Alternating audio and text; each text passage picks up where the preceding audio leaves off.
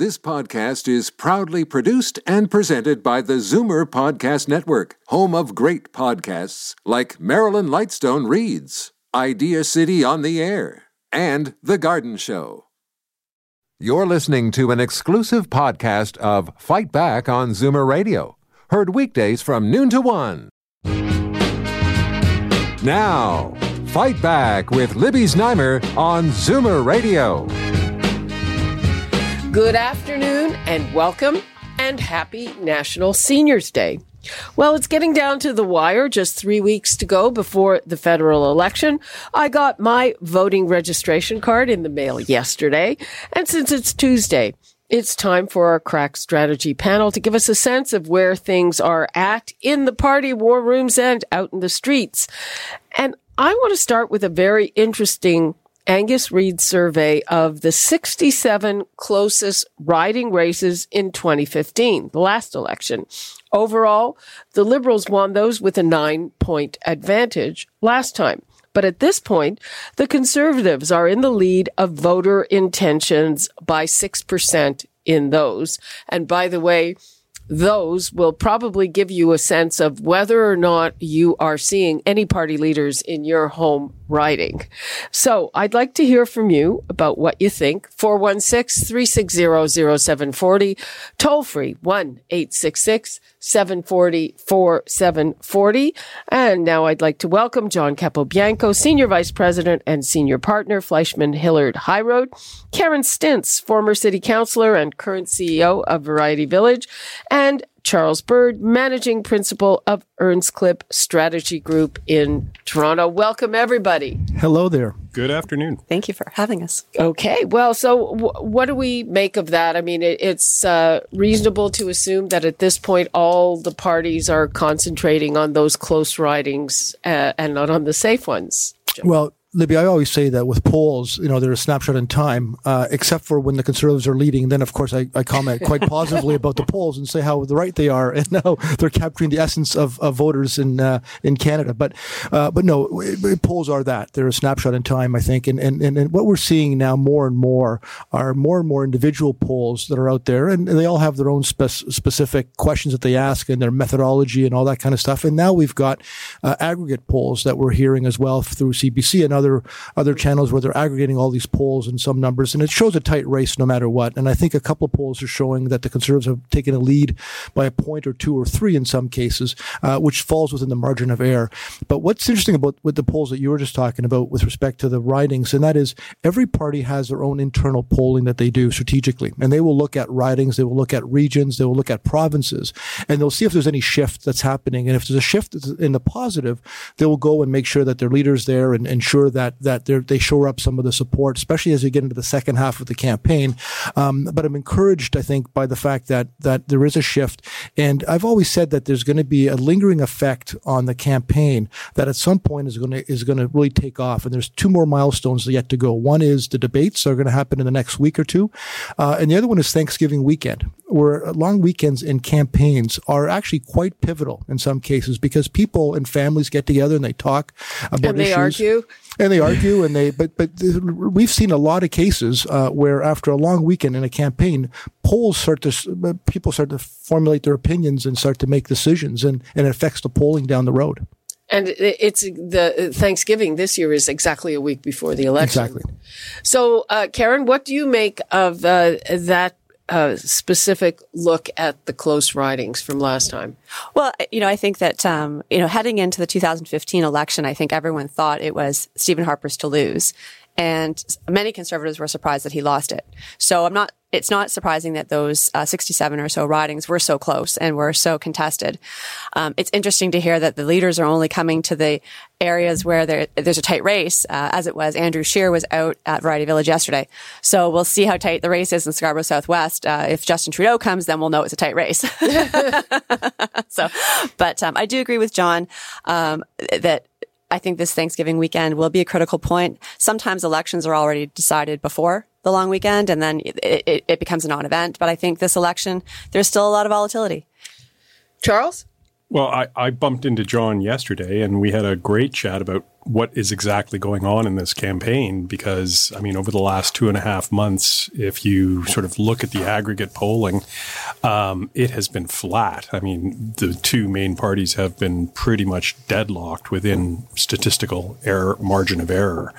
Um, and so we talked about a lot of different factors. And when I got home last night, I was telling my wife about this great conversation I'd had with John about what's really going on in the election. And my wife said, uh, no one cares. No one knows it's happening.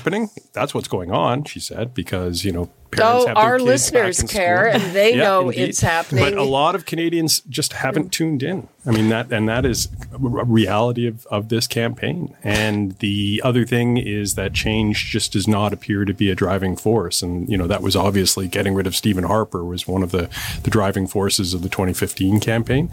That sentiment really doesn't exist this time around. Yeah, I would say I would say that change in elections happen when the incumbent government's been in power for more than one term. And yeah. you saw that with Kathleen yeah. Wynne in, in 15 years of Liberal government rule. Uh, you saw that with Stephen Harper with 10 years and others. Um, I think that with with Justin Trudeau and the fact that it's only been one term, uh, it's a reason why you haven't seen campaign slogans talk about change or making it into a change election because that's not really what I think that they feel voters are going to want to vote on. Um, what you're hearing is about making it about you and the various slogans that that are are out there with respect to the various campaign teams. Um, and in the case of the conservatives, they want to make sure that they're telling voters if you voted for Justin Trudeau in 2015 for a certain specific reason, is it is he the same person today that you voted for four years ago, and are you better off now than you were four years ago? And I think that's where some of the messaging is going to happen with respect to to that. But um, you know, when we talk about strategic ridings, I think we find that you know, there, it really comes down to a couple of provinces. All provinces are important and are critical, but when you have seat mass in the in the capacity of Ontario and Quebec, those become battlegrounds when it's this, this type of a race, um, because those are the seats that are going to swing one way or the other. They'll make a difference between either minority liberal or minority conservative, or in some cases a majority. Well, and I think the interesting thing to watch will be the NDP because they, they're talking about it's deflating, it's collapsing. They're still, I think, trending at 13% in the polls, which is slightly lower than what they normally would. But the Green Party is also healthy. Mm-hmm. Now, I, it will be curious to see if those numbers stay the same or if come election day, people actually choose between the two parties. And I, and I think that there is, uh, there is, uh, the polls aren't accurately predicting what might happen on election day, particularly if those other two parties do collapse or deflate even further. Well, yeah. And uh, if they don't, they will uh, split the left progressive vote. And if they do, uh, they won't. Yeah. Uh, so, um, speaking of Andrew Scheer, uh, over the weekend, there was uh, this controversy over the the fact that he fudged his resume at least a little bit by saying he was an insurance broker when his license hadn't come through. And then I even heard him saying that, gee, he had all kinds of jobs before he went into politics. Uh, you know, yes, summer jobs as a student. Wasn't he a thoracic surgeon there? it's like, how far can so, you get on charm and good so, looks alone? um, I don't know how damaging that is, but but it kind of doesn't it does it cut in into the things that he can say against Justin Trudeau? Well, I think it's certainly a distraction without a doubt, and I think that in, in, in Andrew Scheer's um, explanation of what happened, and certainly within the province of Saskatchewan, where the where the laws of being an insurance broker are somewhat different provincially than other other jurisdictions, um, he was basically you know he was licensed to be an insurance person uh, with respect to having gone through a, through a degree or some sort of a program, and he had just yeah. left before it became he became an official broker. Um, but nonetheless, I think you're, you're, you're splitting hairs on this. But when you're comparing, I think you know what Justin Trudeau did in his past with respect to the brown face, black face, with respect to someone who might that have said, That wasn't a profession. no, but it was a judgment call, and, yeah. and uh, at an age when he should have known better. And I think uh, with with Andrew Scheer, it was a question of should have used the word broker versus a, you know an insurance salesperson or whatever the case may be. But I think it's more of a distraction. I'm not really getting a lot of folks talking about this in, in any sort of significant way. Yeah. Well, I mean, I think that certainly it reinforces that, uh, you know, if, if conservatives say that they're more attuned to the real world, like obviously he basically has not had a real job outside of politics. He started at the age of 25. Yeah. And, and I think that really, so I don't think this story is going to stick to him because I, uh, my first response was, oh, I didn't know he was an insurance broker.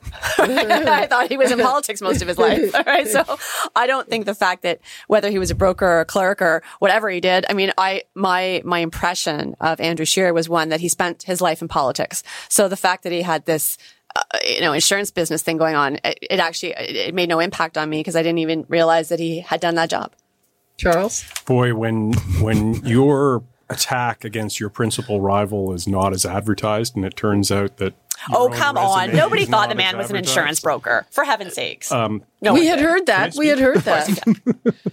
go ahead, Libby. no, no, you, you go ahead. You go ahead. Um, I don't think that's the chief issue, though. I do think that, um, you know, this is putting Andrew Scheer under tremendous pressure, and you can see it in his face. And as recently as yesterday during his campaign appearances, that um, uh, you know, as I've noted previously, it is a very, very difficult thing to be uh, a first-time party leader leading your leading your party in an election. It's enormous psychological pressure, and you can see it on his face. And this is part of the price of you know these kinds of things erupting. And you can compare and contrast how leaders deal with the inevitable fallout that comes from incidents like this. Um, and uh, I think it speaks for itself. Okay, um, getting to the brown face, black face thing. So, all over social media uh, this morning, there was the saying there's this new picture. I have the new picture in front of me. It comes, we should know, from WarrenKinsella.com, and Warren Kinsella hates Justin Trudeau. That's just a fact. And it's, he's with a group of people who all seem to have painted faces. He's wearing an afro. Um, there's a lot of white under his eyes, and part of his face is dark and part not.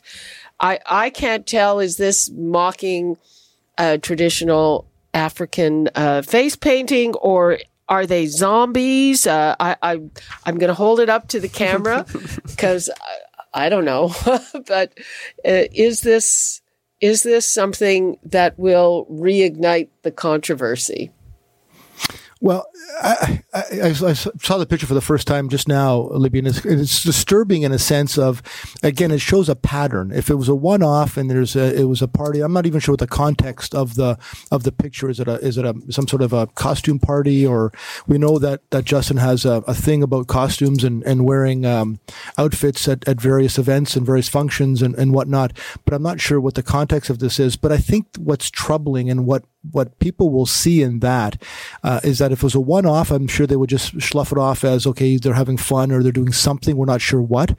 Um, but the fact that it's been now a number of occasions where he's painted his face um, black or brown, and he's wearing a wig that is uh, that is. Um, you know, with his hair all out, it just shows again what is he thinking and, and what's going on. And I think that's where Canadians might might take some pause about this picture. Well, and certainly it, it feeds into that narrative when he himself said, I don't actually know how many times I've worn blackface. So whether, whether he knew that about this incident or there's other incidents, I, I mean, we don't know. Um, but the fact that he's wearing an afro would lead one to believe that he's in some type of makeup and costume but, but again, without the context, it's hard to yeah. say for certain. But but again, by his own admission, he doesn't know how many times he's mm-hmm. done this. Yeah, and there are other people in the picture who don't have afros, who have half their face uh, dark and half their face white. I yeah. mean, I can't tell what the heck they're trying to do there. Charles is. is I think it's safe to say there's a lot of different ways you could interpret that picture. Uh, yeah. You know. Um, it's it's already baked into the equation. The yeah. prime minister has apologized. His apology was sincere. Um, and I don't see this making much of a ripple. Well, and there's nothing new. I mean, he's done it before. Um, yeah. Okay. Uh, is is this uh, is this still a problem? If it was yesterday, well, I'm asking Charles. Oh, is it still a problem? Are people in the campaign um, worried still about blackface, brownface? Um, no, not terribly. I mean, it is. Um, uh, it has had no discernible impact on voter intent, which I think is a, a, credit to the remarkable brand that the prime minister enjoys. Um, as I've said before, there are a certain number of Canadians who really want him to do well.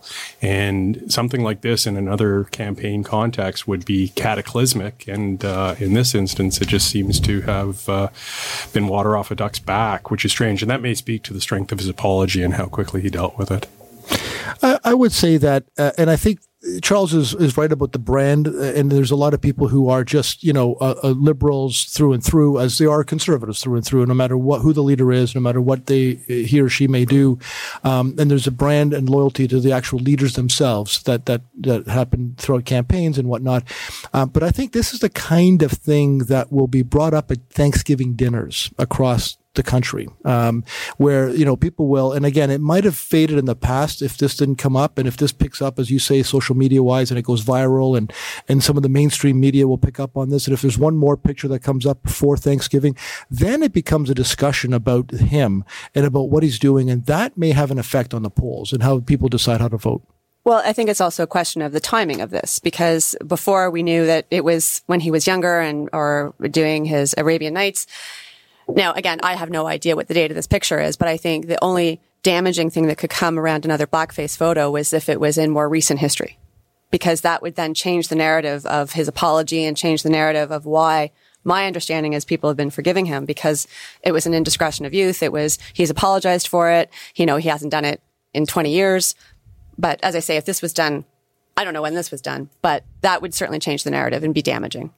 Okay. Um, in the Toronto Star of all places, a an exclusive story saying that Doug Ford is really tired of Trudeau taking all these shots at him because Trudeau keeps talking about Doug Ford on the campaign and that um, and that Doug Ford is would love to strike back, but so far he's been restrained. John? Libby, say it isn't so. The Toronto Star talking ill of Doug Ford? No, Come they're on. not. They're saying that he's tired of these cheap shots. Well, I am I'm sure he is, and I'm sure any leader would be if if they um, uh, become the target of of you know constant day in day out you know attacks on on them on themselves and on their characters. Another one this um, morning when he was asked about it. By the way, well, no, listen. Yeah. If we if we if there was a drinking game uh, that was happening in this election campaign for every time Justin Trudeau or any liberal candidate mentioned Doug Ford uh, or Stephen Harper uh, there'd be a lot of dr- drunk people out there.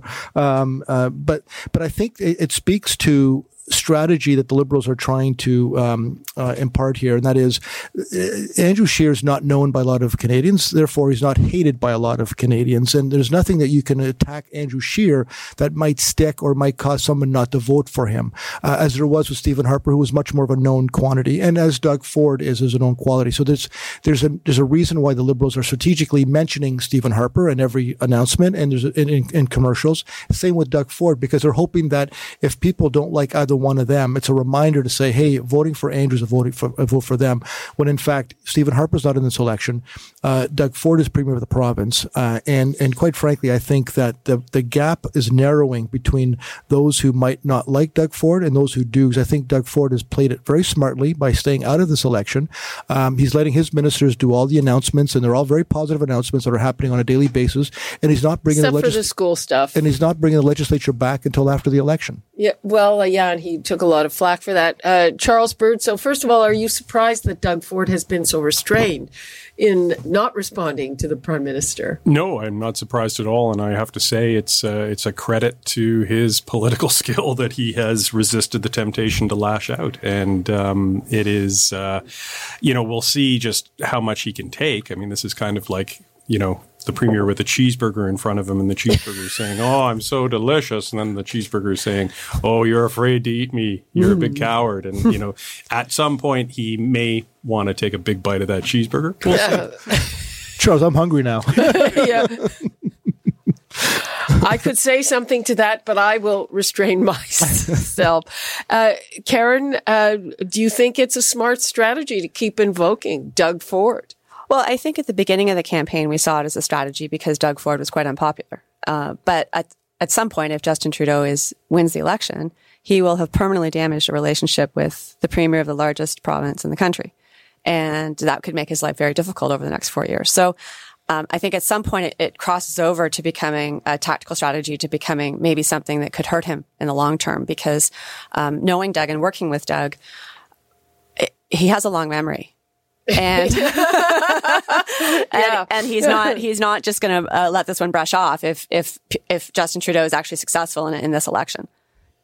So he could he it, it could come back to bite him. Okay, well, um, let me give the numbers out again. I bet our listeners have a few views on that. Doug Ford just uh, staying mum on all these attacks from the prime minister, from Justin Trudeau, uh, making him the target of the election. 416-360-0740, toll free 1-866-740-4740. And, uh, are, do you think that's a smart strategy of Doug to keep quiet about it? Uh, do you think that he should strike back? And what do you think of the strategy as a whole? Is it, is it speaking to you? Are you going to vote for Trudeau because you don't like Doug Ford? Perhaps. Um, and with our panel, I'd like to hit on something else. So the polls all show healthcare as the number one issue and climate change as the number two issue. So my observations about this on healthcare, I would think it's really hard to compare the parties. They all say they will protect healthcare, emphasizing different parts of the system. So that is point number one. And point number two, people are saying climate change is a big issue, but are they actually going to vote on it? My sense is that um, I think given the press that we've seen on climate change and, and Greta Thunberg and, and the whole rallies that we've seen, which are quite impressive, and, and quite frankly, the fact that the, the young voters were, were, were young people, were mobilized enough to be able to, to do that is, is an impressive uh, thing. I have a 17 year old daughter, and, and the fact that she was talking about it uh, is it's quite impressive. So from that perspective, but I also think that, that there are people who are voters who will say, yeah, healthcare for sure, education for sure, environment is something that I'm, I care about, and are, are getting more and more sort of into that into that issue. Um, but I still believe the economy and and pocketbook issues are what drives voters to the polls. I think in some cases, um, what we saw in 2015, uh, you know, with with the millennials all going to vote for the liberals because of a certain policy issue. And In that case, it was the marijuana yeah. legalizing marijuana, and they felt really strong about that, so they went out and voted for that. Um, this time around, what we're seeing in the polls is that same demographic is not voting for the liberals. They're looking elsewhere, and it could very very well be the Green or the NDP, most likely the Green if, if climate change is an issue for them. But I do think that um, uh, they all fall in the same category of being important, but also it's always a question of do I have a job tomorrow and is the economy going to be safe and, and sound in the next four years? Karen? Well, it's it's. Um, I don't want to be cynical on the matter, but I, I, think that when we talked about what polls mean, I think this is a snapshot in time based on the conversations that have been taking place over the last couple of weeks um, particularly at the UN and the rally and whatnot. Um, whether they they inspired young people go out and vote, I think is a question. If they do vote, whether they vote for the liberals is another question because there's discontent over the pipeline.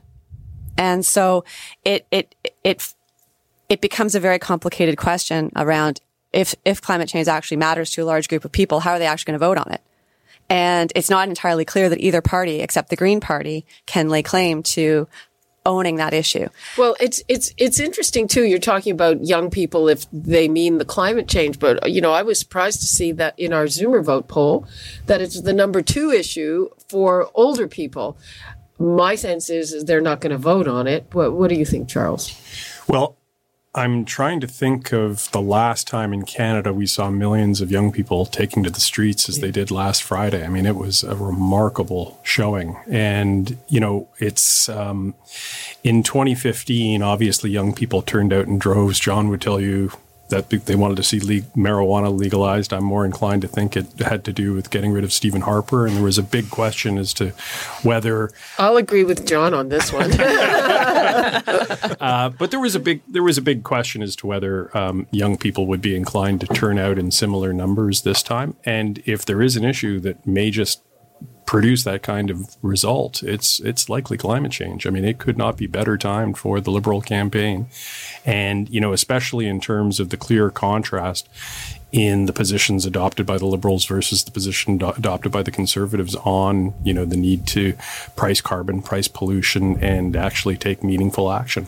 Libby, can I just say quickly yeah. before you go to your callers? I, I just I, I, would say with to Charles that uh, if it is beca- if climate change is the key issue, I'm not sure Liberals will be the beneficiaries of that. I think that uh, what we saw with Greta Thunberg, sort of you know blasting the Liberals, saying you, you haven't gone enough, uh, the fact that he was even jeered and booed at at, at the parade and whatnot, I think was was telling. But if they're going to make that an issue, they'll go to the Greens before they'll go to any other party.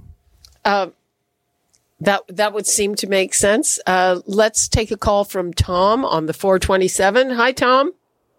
Oh, hi. Good afternoon. Thank you for taking my call. You're very welcome. Um, my opinion is uh, Justin Trudeau and the Liberals attacking Doug Ford and Stephen Harper is really getting sort of tiresome because Justin can't run on his own record he has to attack Doug Ford and Stephen Harper.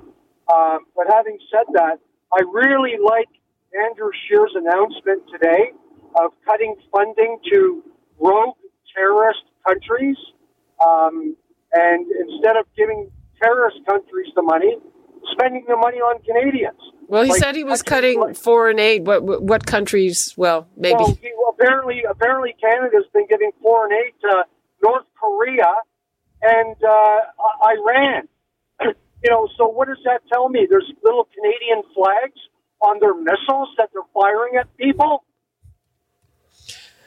Okay, thanks for that, Tom. All right, Bob in Toronto. Hi, Bob. Hi, Libby. Uh, thanks for taking my call. Um, I have a whole variety of things to talk about. I, I agree with your uh, commentators that um, we have um, sort of a non-issue in the election. I think a lot of people are sort of blasé about the whole thing. Um, I think, unfortunately, we are falling into exactly what's happened to most Western countries. We're splitting down the middle. Those who are uh, die-hard liberal supporters remain that. Those who are die-hard conservative supporters remain that and what we're ending up with is, is a very interesting kind of a democracy. I mean, we only have one vote. You have a choice. You cannot. You can only vote for your local MP. How many votes would you like? Um, well, if I go to vote in the city, I get to vote for my oh. councillor. I get to vote for the mayor. I get to vote for uh, my trustee. If I was an American, I would be able to vote for my senator, my House of Representative member, and also I would. But you couldn't vote for your vote president personally for the president. No, you couldn't vote for your president unless you were in the electoral college. No, but, no, no, because when it when, when it comes out as a vote, you actually get a chance to cast a ballot for the president. Okay? Yeah. Now, there is a great deal of discussion about the fact that President Trump lost by the popular 49.9 percent. Sorry, Bob, we're we're starting to run out of time. Can you kind of uh, um, just what what are you leaving us with in your well, comment what here? I, what I'm leaving us with is that uh, I guess I have a prediction. Uh, basically, um, Quebec and Ontario, as your people have said, are basically the strong areas for the Liberals. And those people who think that Justin walks on water will vote for him. Those people who can't stand him won't. But those two provinces are going to determine the election. It's just a matter of um, if you're if you're conservative, you think blackface is horrible. If you're a liberal, well, it doesn't make any difference. So essentially, when Quebec and Ontario vote, that will determine whether we get Justin back. Okay, yes, I, I would have to agree with you on that as well. Thanks for your call, Bob. Okay, um, we are uh, just about out of time, so uh, let's get back to our panel with a, a, final thought for today. John, what do we look at for the coming week? A week, uh, a week yesterday uh, is the first big debate. Yeah, so I think the debates are going to be key. It's the first ones that the prime minister is going to be part of, and I think all of the leaders, including Maxime Bernier, has been invited to the uh, to two set, the, the two um, uh, commissioned approved uh, debates. But that's going to be a milestone for sure. I think Canadians will, will, will be tapping into that as well. Uh, and then I think Thanksgiving weekend, right after that, I think it'll be two key points to see where this campaign breaks. Okay, Karen?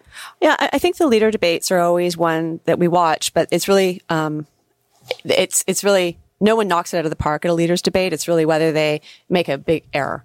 And so my guess is that they will all do fine and it really won't move the needle one way or the other. I think the big thing that is worth paying attention to is if climate change does continue to become a major rallying cry for Canadians, how does that translate to the green vote? What happens to the NDP? And then where do those votes get siphoned from? I think that will be interesting to watch. Okay, Charles? Yeah, I think the dynamic around climate change is really if it becomes a defining issue among those who are determined to vote for the next government, be it liberal or conservative. And yeah, if, if they get does, out there. And if it does become a defining issue in that regard, then Justin Trudeau will do extremely well. Um, if with regards to the debates, um, I mean, it's going to be a crowded house on all three nights. I mean, you've got five participants in the English debate. You've got six in the in the Quebec debates, courtesy of the the Bloc Québécois leader, who's someone to be watched actually by all. Oh uh, yeah, he's um, well. The the Bloc is resurgent in Quebec. We we didn't have a chance to talk about that, but uh, we're going to be here uh, the day after the debate, so we'll have a lot to talk about then. I we can argue about who said per, what yeah, to whom. I personally am not sure if the debates are what they used to be, but we'll we'll check in with that as well to see if, are they really going to have that that impact or are they too kind of stagey stagey. Uh, anyway, in the meantime, thank you so much, Charles Bird, Karen Stintz, and John Capobianco, and I'll see you all here next week. Thanks, Libby. Thank you. Thank you. You're listening to an exclusive podcast of Fight Back on Zoomer Radio, heard weekdays from noon to one. You're listening to an exclusive podcast of Fight Back on Zoomer Radio, heard weekdays from noon to one. You're listening to an exclusive podcast of Fight Back on Zoomer Radio, heard weekdays from noon to one. This podcast is proudly produced and presented by the Zoomer Podcast Network, home of great podcasts like Marilyn Lightstone Reads, Idea City on the Air, and The Garden Show.